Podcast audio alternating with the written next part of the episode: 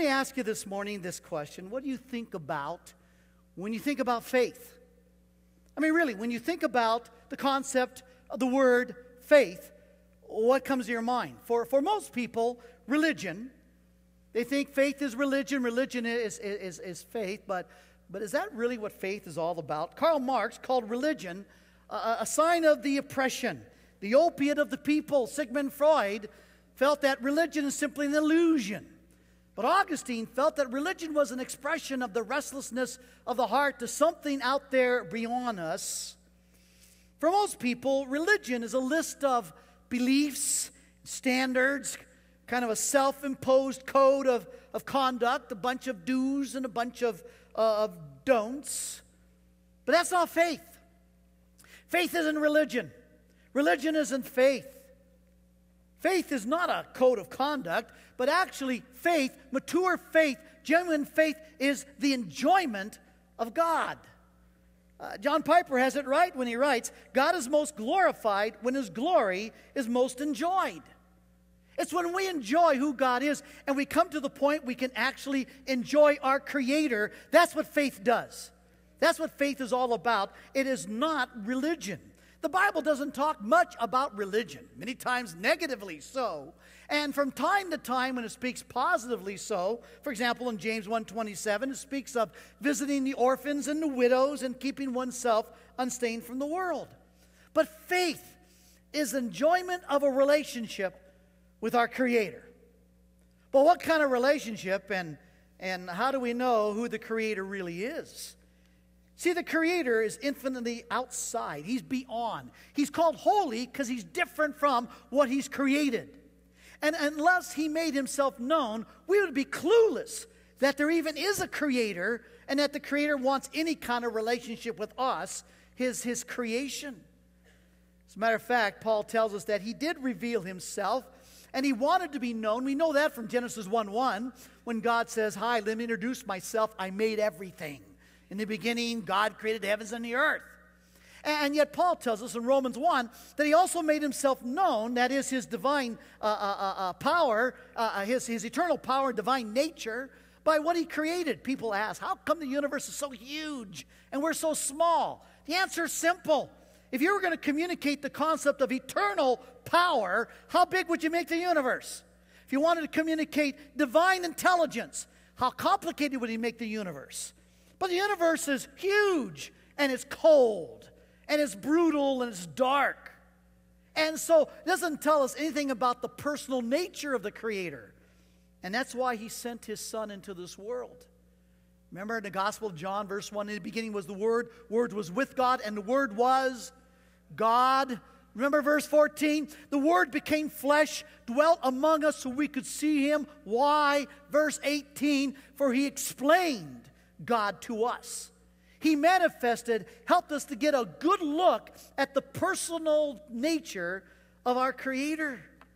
Only problem is that Jesus is no longer on the planet. So people who don't know much about God or of God, are they in the dark? How's God going to make himself known now? That is his personal nature. Well, that's where we come in. Did you know that God never calls us Christians? Not even once. That was a label put on us identifying who we worship. Christorianus, Christ worshippers. That's what the world calls us. God never calls you a Christian. He either calls you children, either a paidion, a little infant, or a teknon, an offspring, a child, or he calls you a saint. Saint. Do you know that we are called saints over 60 times in the New Testament? I like the sound of it. Saint Del Hussey. But what in the world does it mean? It doesn't mean goody two shoes. A child, I understand, a child reflects their father. What does a saint do? Well, the word saint is from the word hagios. It's a word like holy. All it means is set apart, different. You are set apart, different, and literally all the sainthood means is you're set apart to be used by God. Set apart, different from the world, to be used by God. Somehow, God uses that difference. And the question is, well, what's the difference? Well, Peter gives a clue and he quotes Moses. There in Leviticus 11:45, Moses says that God says, "I am holy. Therefore, be holy as I am holy. God calls certain people to his holy people. Israel were called his holy people. Well, what does that mean? They're set apart to be used by God for some reason. What reason? Well, in the same way a child is to reflect the nature, the holiness of their father, so a saint is set apart to be used by God that the world might be able to see the same thing they saw in Jesus. That is the personal nature of God Himself. But when I think about sainthood and holiness, it sounds like we're back to a bunch of do's and don'ts, and so now we're back to religion. And you know, we need to understand something this morning. Unless you understand why you do what you do, or unless you understand why you don't do whatever it is you don't do, there's no honor in it. You can obey God in your mind all you want, and if you don't know why you keep His commandments, why you obey Him, there is no honor of God. That is empty religion. That is simply a code of conduct, and it draws no one to God. It repulses people because it is religion. See, this is why we are becoming disciples of Jesus Christ. We're not disciples of God the Father, we're not disciples of the Holy Spirit. We're disciples of the Son, Jesus Christ. Because as the Son came to manifest the beauty of the personal nature of the Creator, so he's called us to do the same. That's why we're becoming his disciples. Remember Matthew 10 24, 25? He says, It is enough for a disciple to become as his master. So, why are we becoming more like Jesus Christ? Because the more I become like Christ, the more I'll be manifesting the beauty of the very personal nature of the one who created me. Well, here we are the night before he's crucified. If you have your Bibles, open your Bibles to John chapter 15. If you love Jesus, open them up. And then what we have here is this is the night before he's going to be arrested, executed, crucified. Back in chapter 13, he's washed their feet. He humiliates himself because he knows the next day he's going to be humiliated by Rome. And he wants to prepare the disciples for this. And so he humiliates himself by washing their feet. Only one disciple had a problem with that. Who was it? Peter. And who was the only disciple had a problem with the crucifixion at the next day? Peter. And then in chapter 14, he mentions the fact that they thought he was going to be king of the hill. And they're now frightened because he says, I'm leaving. I'm going to be put to death. But I'm not going to leave you as orphans. I will send another comforter. The Spirit of God will come be with you, will be in you. And now he pauses and he begins chapter 15. And he looks at the men. And then he says this Verse 1 I am the true vine, and my Father, He's the vine dresser. Now, every branch in me that does not bear fruit, well, he takes away. Every branch that does bear fruit, he, he prunes that it may bear more fruit. Now, already you are clean because of the word which I've spoken to you. Now, abide in me, and I in you. As the branch cannot bear fruit by itself unless it abides in the vine, neither can you unless you abide in me. Jesus goes to this metaphor of the vine. But he doesn't say, I am a vine. He says, I am the true vine. What's he talking to? What's, what's he referring to? Is it the fact that he looked at the glass cup of wine and God says, Well, no, I, I'm the true vine? No, no. He's very intentional what he says here because he's going all the way back to Isaiah chapter 5. See, in Isaiah chapter 5, there was a prophetic parable shared. Let, listen to Isaiah 5 1 says, Let me sing for my beloved my love song concerning the vineyard. My beloved had a vineyard on a very fertile hill. He said, and he dug it, and he, and he cleared it of its stones, and he planted in it a choice, choice vines. He built a watchtower in the midst of it, and then he hewed out a wine vat in it. He's going to produce grapes, great wine, great expectations on this vineyard. And he looked for it to yield grapes but it yielded worthless wild grapes. What is this? Verse 4 What more was there to do for my vineyard that I have not done? When I looked for it to yield grapes, why did it yield worthless wild grapes?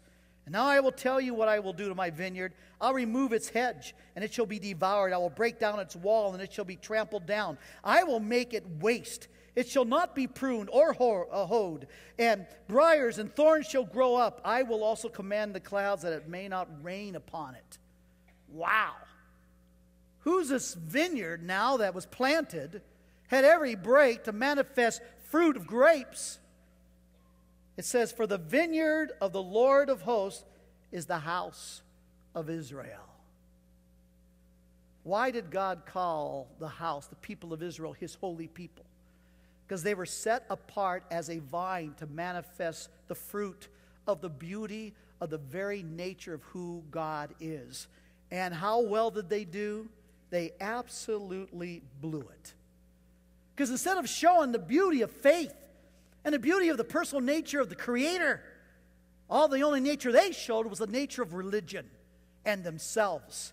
Look at Ezekiel 36. He says in verse 22, Therefore say to the house of Israel, Thus says the Lord God, It is not for your sake, O house of Israel, that I am about to act, but for the sake of my holy name, which you have profaned among the nations to which you came. And I will vindicate the holiness of my great name, which has been profaned among the nations, which you profaned among them. They manifested religion, every nature other than the nature of the Creator. So people were repulsed against God because they were repulsed against religion. And so, therefore, the wine that they were to produce, the beauty, to manifest the beauty of the personal nature of the Creator, they manifested their own natures, and therefore they produced worthless grapes, worthless wild grapes. All they produced was religion. Jesus now comes. He says, I am the true vine. I am going to do what they were supposed to do. I'm going to manifest the beauty. I'm going to manifest the name of my Heavenly Father. That's why Philip, a little later, when Philip says, Well, God, Jesus, show us the Father. And Jesus said, Philip, have I been with you so long? If you've seen me, you've seen the Father. Colossians 1:15, the Son is the visible image of the invisible God. Remember, the Son is the deity, dwelling, fullness of deity, dwelling in bodily form. Colossians 2:9, so we could get a good look at what the personal nature of deity, our Creator, was like. Why in Hebrews chapter 1, verses 2 and 3, and the Son is the exact nature of the personal nature of the Father. When you took a look at Jesus, you got a good look at the very personal nature of the Creator Himself. And that's why Jesus said, I am the true vine, and I will manifest the beauty of the nature of my Father. But the problem is that Jesus is not here. He left the planet almost 2,000 years ago. So does that mean everybody now is in the dark? No, no, that's where we come in. Because the vine will continue to produce the fruit of the beauty of the very nature of the Creator, but now the vine's going to do it through the what? Easy question starts with a B. Through the branches. Through the branches. I remember when I was young and I, and I heard a sermon on this. He said, This is about evangelism. The fruit of, of, of the vine is, is bringing more Christians, uh, more people to Christ. Branches produces branches. If you've got a vineyard and all it's do is branches produces branches, you got a bad vineyard. Branches are not to produce branches, they're to produce fruit. And these branches are going to carry out the very fruit that the vine is causing them to produce. That's why we're disciples of Christ. What fruit is he talking about? In my life, what can be manifested? Well, Paul made that clear in Galatians 5. He says the fruit that the Spirit of God will produce in the branches. He says we're talking love, joy, peace, patience, kindness, goodness, faithfulness, gentleness, self control. You see, Jesus is reproducing his image his nature, the personal nature of his heart and desires, he's reproducing them in us because we are the branches, and that is why we're called children. Because we're reflecting the nature of our Father. That's why we're called saints. We're set apart to reflect the beauty. We're different to manifest the beauty of the nature of our Creator. Well, then why is it that some of us do and most of us don't? It's because the way we respond to the vine dresser.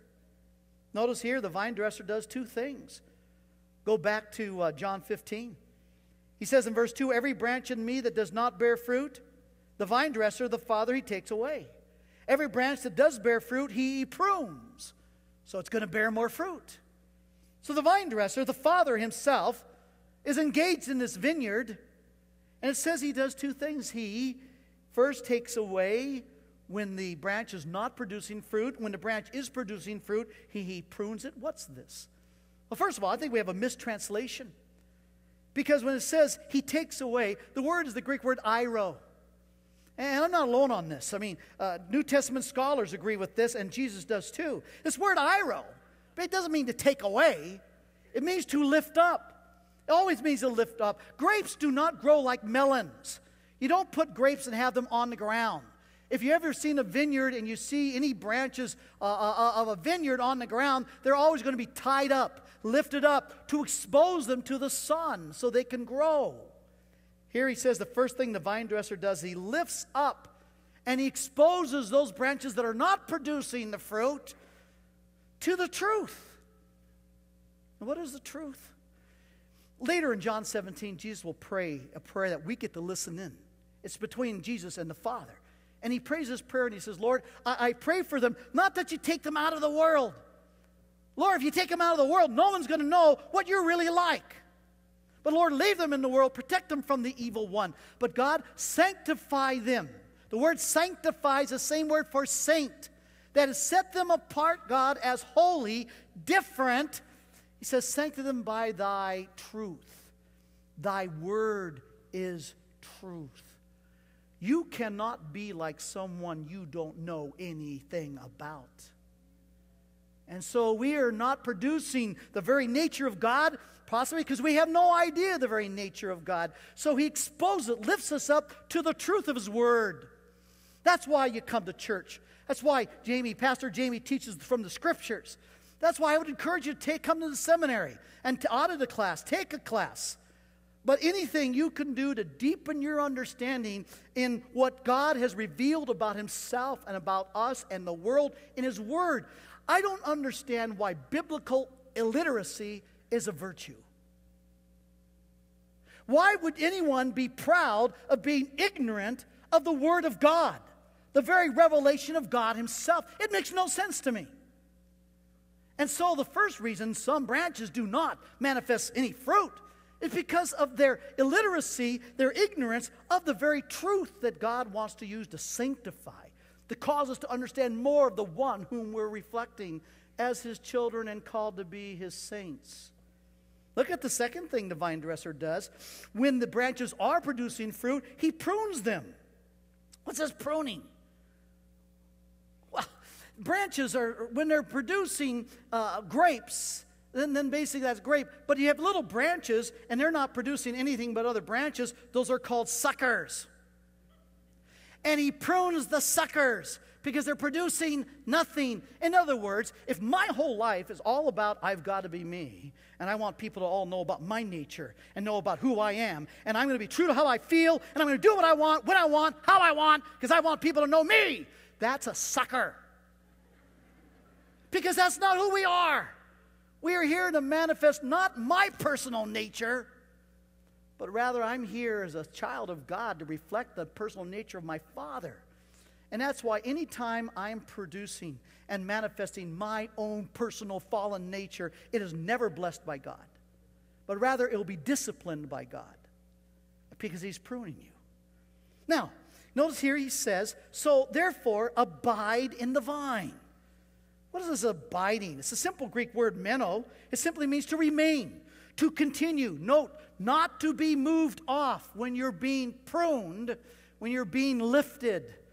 That is, when you have an opportunity to learn the Word of God, don't run and don't blow it off. And when you're under God's discipline and He's plucking the suckers because you're out of control and manifesting your own nature and your own emotions, then He says, don't move off. Abide, stay, and let Him do His work. Look at verse 5. He says, I am the vine and you are the branches. Whoever abides in me and I in him, he it is that bears much fruit. For apart from me, you can do what? Nothing. This is a transformational deal. This is not a reformational deal. I'm not reforming my behavior. That's like taking fruit and tying it onto a tree and explaining to people that it's not plastic. That's religion. That's hypocrisy, and people see right through it. But rather, as Augustine said, love God. Just love God and do whatever you want. In other words, what he's saying is stop trying to be good. Stop, yes, you heard me right. Stop trying to be good. The reason is because you're defining what you believe God good to be, and that is idolatry. That is idolatry. Stop trying to be good. Just abide in Christ. Love God. Do whatever you want. That's authentic and real. And notice what he says in verses 6 to 8. If anyone does not abide in me, he's thrown away like a branch, like a branch, and withers, and the branches are gathered and thrown into the fire and burned. Don't take the metaphor too far here. People say these, these disciples are already scared to death. He's leaving. They think they're going to be arrested and killed as well. He's warning them about a worthless life, not going to hell. He says you're going to be like a branch that's, that's, going to gather with other branches and burn and perish. He's talking about hell. He wouldn't be talking about perishing. Because hell is for eternity, is for eternity separated, isolated from God Himself. Here he's warning about a worthless life. He says, If you abide in me, verse 7, and my words abide in you, ask whatever you wish, it's going to be done. You're going to be so in tune to know what the will of God is that when you pray, you'll always be asking for the will of God. And when you do, your prayers will be answered. For this my Father is glorified, that you bear much fruit. You manifest to the people around you, give them a good look at what the personal nature of your Creator is like. And so prove to be my disciples. So notice how he unpacks this metaphor. Verse 9 As the Father has loved me, so I've loved you. Abide in my love. Now, if you keep my commandments, you will abide in my love, just as I have kept my Father's commandments, and I abide in his love. Now, these things I've spoken to you, that my joy may be in you, and that your joy may be full. Remember what the word joy means? The absence of you know, I, I, have read that every four years a church absolutely changes, which means only about 20 of you even know who I am. So we will review. The word joy, kara, literally means the absence of fear, to embrace the future without being driven by fear. Humanity lives their lives driven by fear.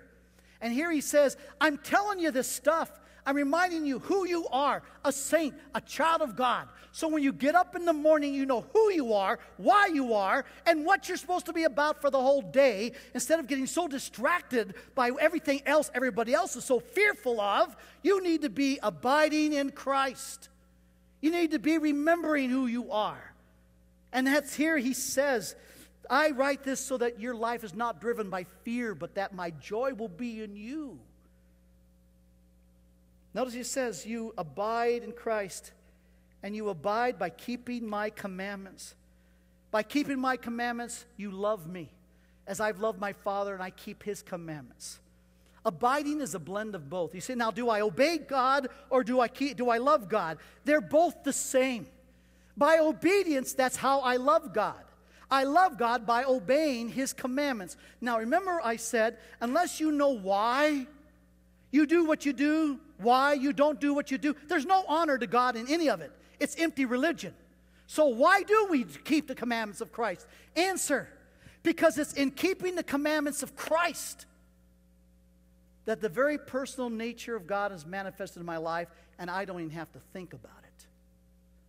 I don't have that guarantee with keeping the commandments uh, uh, uh of, of you. I don't have that guarantee of keeping the commandments of my government. I don't have that guarantee of keeping the commandments of myself. But I do have the guarantee that if I keep the commandments of Christ without even thinking about it, my life will manifest the very personal nature of my Creator, and fruit will be produced. That's why he says this is what it means to abide, the essence of abiding in Christ, for the Spirit of God produces it all. So, I, I, I'm a child of God. It means I reflect the personal nature of my Father. The world knows that God, if they do believe in God, by the creation, they know that He has eternal power and He has divine nature. but his personal, his person, his heart was seen in his son, the true vine. But the son is gone. But the true vine will manifest the same beauty through the branches. That's who we are. That's why we are. This is not a religion. Because religion's about idolatry, especially those in the Christian faith. Keller has written a, a book called Counterfeit Gods, I think it is. It's, it's excellent. It talks about the fact that in the Christian community we have three idols. And, and idols defined as simply this I can't live without it. Whatever there is in your life you believe you cannot live without, that is your idol. And you're an idolater like everyone else. Because there's only one, only one that we cannot live without, and that is God Himself. Now, the thing is, in Christianity, we make three idols. Idol number one, biblical accuracy.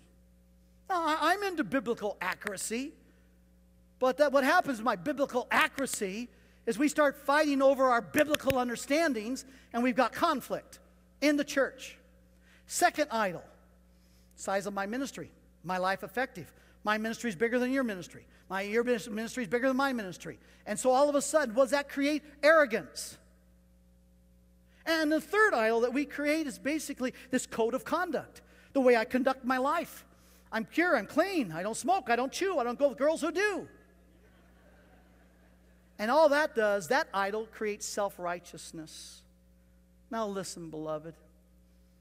The world, they're not seeing your biblical accuracy. They're not seeing the size of your ministry and desire to be faithful. They're not seeing indeed that you're trying to live a righteous life. What they see is conflict, arrogance, and self righteousness. And that's why they have a disaffection for religion and for God. And this permeates our culture, beloved. This is why Satan is behind religion. We're not talking about religion, we're talking about faith. And faith is the enjoyment of our Creator by enjoying and celebrating living out the very heart of our Creator. Well, what does that look like?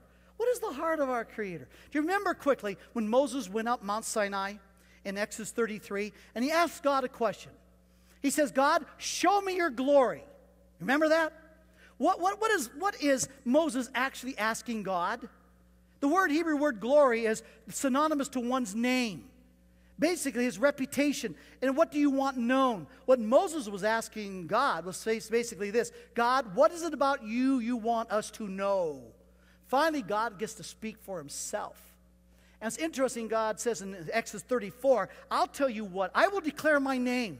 I will declare my glory. Here's what I, the Creator, wants known about Himself to this world. I want them to know my compassion, my graciousness, that I'm slow to anger, I am forgiving. And remember the word hesed? Steadfast, loving kindness. The word means I'm all about the well being of others. And that last one summarizes all of it. If I am all about the well being of others, then I will be compassionate. What is compassion? When I see someone hurting and I do anything to relieve some of the suffering, that's compassion. What is graciousness? If I'm all about the well being of another, I'll be gracious. That is, even though you don't deserve it, I will affirm, I will encourage, I will bless, I will serve, I will profit you in some way. So get angry. Everybody gets angry. There, everyone's like a shortened fuse. And the more conservative you are, the more shortened your fuse is. But the problem is this God says, slow to get angry. And God is forgiving. That means I'm not the one to bring the punishment. When you forgive someone, doesn't mean you like them, doesn't mean you trust them. You probably never trust them again. But it does mean you will not bring the punishment upon them. To lift off the punishment, that's forgiveness. And that's exactly what God did in Jesus Christ. Here's remarkable Psalm 103 this isn't just in Exodus 33 and 34. Psalm 103, David is talking about God as our loving Father, compassionate, understanding Father. says he knows we are but dust. I was a junior high pastor for seven years. does retard your social development. And I, am sorry, this will offend some, but who cares? You know, uh, the fact, I remember I had these seventh graders and we were talking about this Psalm 103 that God knows we are but dust. And they started all laughing. So, what are you laughing at? Said, God calls us but dust. I said, no, no, that's not, you got to put a comma there. But dust, but I still think they had it right. Now, you say, that is so offensive, I'm going to email Jamie. That's right, Jamie, Scottsdale Bible Church. You email him and just tell him how inappropriate that was. What I love about Pastor Emeritus is you can't hurt a dead man. The point is basically this.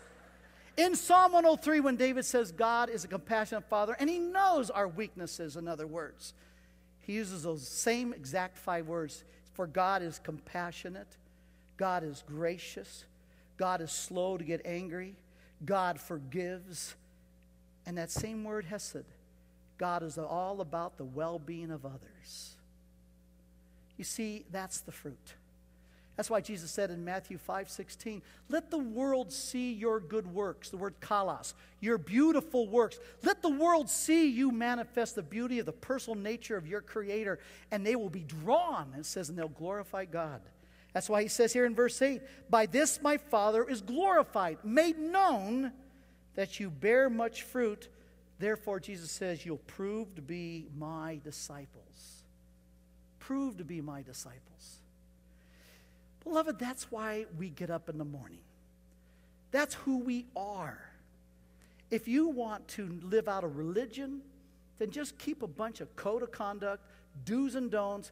Don't have a clue why you do it, and the world will run from your hypocrisy. But you are a child of God. 2 Corinthians 6 even says, You, I will be your father, you'll be my sons and daughters. As a child reflects, I remember my dad, after he got out of the rackets, my dad was a butcher. I'm a butcher's kid. Dad would wear this white shirt and his apron, but, but at the end of each day, he'd come home and old Spock convinced my mom to, to Wait till the father gets home. And so dad would come home after a long day of work, and first thing he'd hear from my mom's lips, You need to talk to your son. And I'd be hiding out in the backside of the, you know, the house. And dad, of course, after he takes his apron off, he still had blood splattered all over the white. I wasn't sure what he did during the day. He'd sit in his big white chair, which I call the big white throne of judgment.